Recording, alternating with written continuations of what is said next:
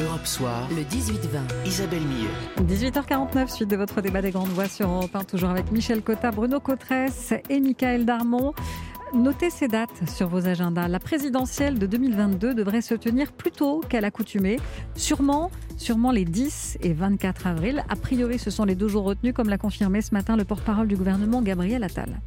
C'est une date qui sera annoncée, confirmée la semaine prochaine, a priori. Mais c'est un scénario très, très sérieux et une piste très sérieuse. 10 et 24 avril 2022, date a priori retenue, donc, sauf que depuis que ces dates sont sorties, eh bien, de nombreux politiques sont vent debout. Il y a deux choses qui coincent. D'abord, le timing de l'annonce, avant le second tour des régionales, après un choc abstentionniste, mais aussi parce que certaines zones seront en vacances à ce moment-là, soit au premier, soit au second tour. Est-ce que vous pensez que c'était vraiment le bon timing, d'abord, pour annoncer la date de la présidentielle ? Michel Cotard. Écoutez, je pense surtout qu'en matière de date, je trouve que lorsque l'opposition est très très mal placée pour en parler, l'opposition avait voté pour les élections régionales à ces dates. Il y a eu une grande consultation.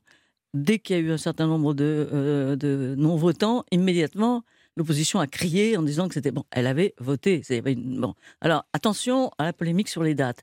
Alors, moi, je ne sais pas du tout les autres calendriers des vacances scolaires, mais il me semble qu'à cette date-là, s'il y a 3 zones en France, il y a toujours des vacances scolaires, non ? Oui, il y a un premier tour et un deuxième tour, et à chaque fois, voilà. Bon timing ou pas, pour en venir au timing de cette annonce, en tout cas, Mickaël Darmon ? Bon, je ne sais pas, la question ne se pose pas entre si c'est un bon ou un mauvais timing. La question, c'est pourquoi ce timing ? Parce qu'en réalité, ces dates sont connues de l'exécutif depuis très longtemps. Pourquoi l'annoncer aujourd'hui ? Pourquoi ne pas attendre après les régionales ? Alors, c'est surtout la manière dont ça s'est annoncé. Ça a été annoncé via une indiscrétion de presse de Thierry Solère, alors on a déjeuné de presse cette semaine. Enfin, il y a 2 jours. Thierry Solère, alors qu'il y avait quelques conseillers spéciaux d'Emmanuel Macron. Venus des Républicains, anciens proches de Bruno Le Maire. Enfin bon, bref, le parcours de la droite pro-macroniste aujourd'hui. Et il s'avère qu'il y avait déjà 10 jours, j'avais posé la question à un conseiller tout à fait officiel à l'Élysée en disant « Je voudrais vérifier l'information, 10-24 ». Pas du tout, me dit-on, pas du tout. Ce sera comme les élections de 88. Le deuxième tour aura lieu le 8 mai 2022 et c'est comme ça.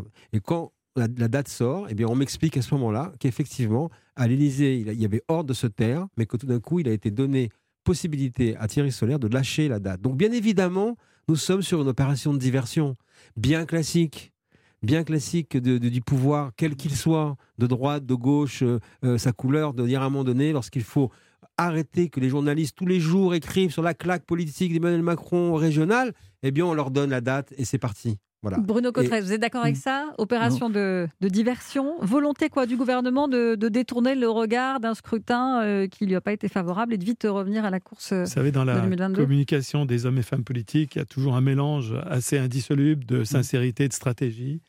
Donc évidemment, si on peut jouer un petit coup qui va essayer de masquer un petit peu que les médias parlent d'autre chose, effectivement, que des régionales, je doute pas que ça a dû avoir comme...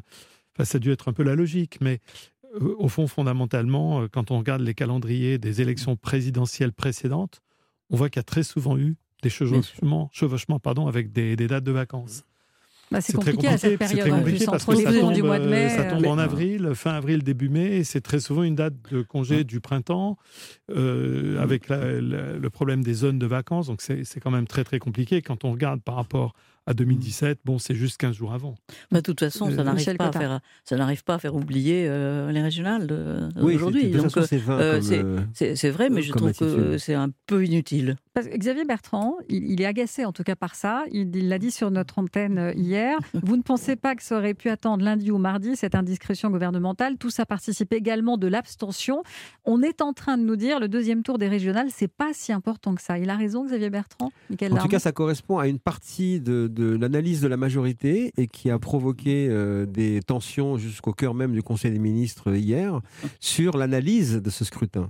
Vous avez aujourd'hui une partie des marcheurs, et jusqu'à un très haut niveau, qui n'acceptent pas le fait que l'on ait minimisé de la part de certains autres marcheurs dès dimanche soir, le résultat des élections régionales en disant non, il ne s'agit pas vraiment d'une défaite puisque l'abstention ne permet pas de tirer cette conclusion-là.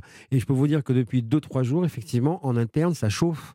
entre, au cœur de la macronisme. C'est la première des choses. Après, la deuxième des choses, c'est que ces dates-là, il faut voir qu'elles n'avantagent pas spécialement Emmanuel Macron, parce qu'il va être obligé de se déclarer plus tôt, parce que depuis le 1er janvier 2022, là, il est également à la tête de l'Union européenne, et qu'il va falloir qu'il mène une campagne de candidats hexagonales et de président de la PFUE. Je peux vous dire que ça va être très compliqué, parce que bien souvent, il devra parler avec une critique de l'Europe en interne, s'il veut éventuellement ramener quelques anciens gilets jaunes ou contestataires au cours du mandat, et ensuite il devra le lendemain aller à Bruxelles et dire que c'est magnifique l'Europe. Ah, c'est très intéressant ce que vous nous dites, Mickaël Darmon. Donc de toute façon, ouais. Certes, ils l'ont utilisé comme outil de diversion là, mais cette date-là ne sont pas à l'avantage. Il va devoir partir plus tôt en campagne. Bruno Cautrès, pourquoi, si ça n'est pas à l'avantage d'Emmanuel Macron, pourquoi avoir décidé de ces dates-là ? D'abord, il y a des contraintes purement légales. Et puis constitutionnelles. Le mandat du président va arriver à échéance maximum au 5e anniversaire. Il s'arrête le 13 mai 2022. Voilà, donc il y a une contrainte très, très, très, très forte. Après, il y a tout un jeu d'autres contraintes. Ça doit être un dimanche. Donc ça ajoute une deuxième contrainte.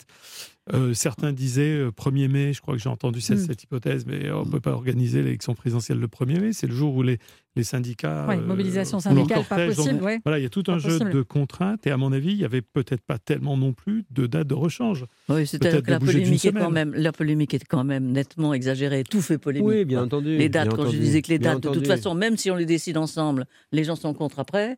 peut-être l'annonce est peut-être faite trop tôt, j'en sais rien, mais en attendant, je trouve que la polémique est disproportionnée. Vous qui avez de l'expérience, c'est comme ça à chaque présidentielle, à chaque fois on n'est pas content ? Non, j'ai pas le souvenir qu'il y ait eu une polémique sur la date. Bien. Écoutez, merci en tout cas, merci beaucoup à vous, les grandes voix du jeudi. Michel Cotta, Bruno Cautrès et Mickaël Darmon de m'avoir accompagné ce soir.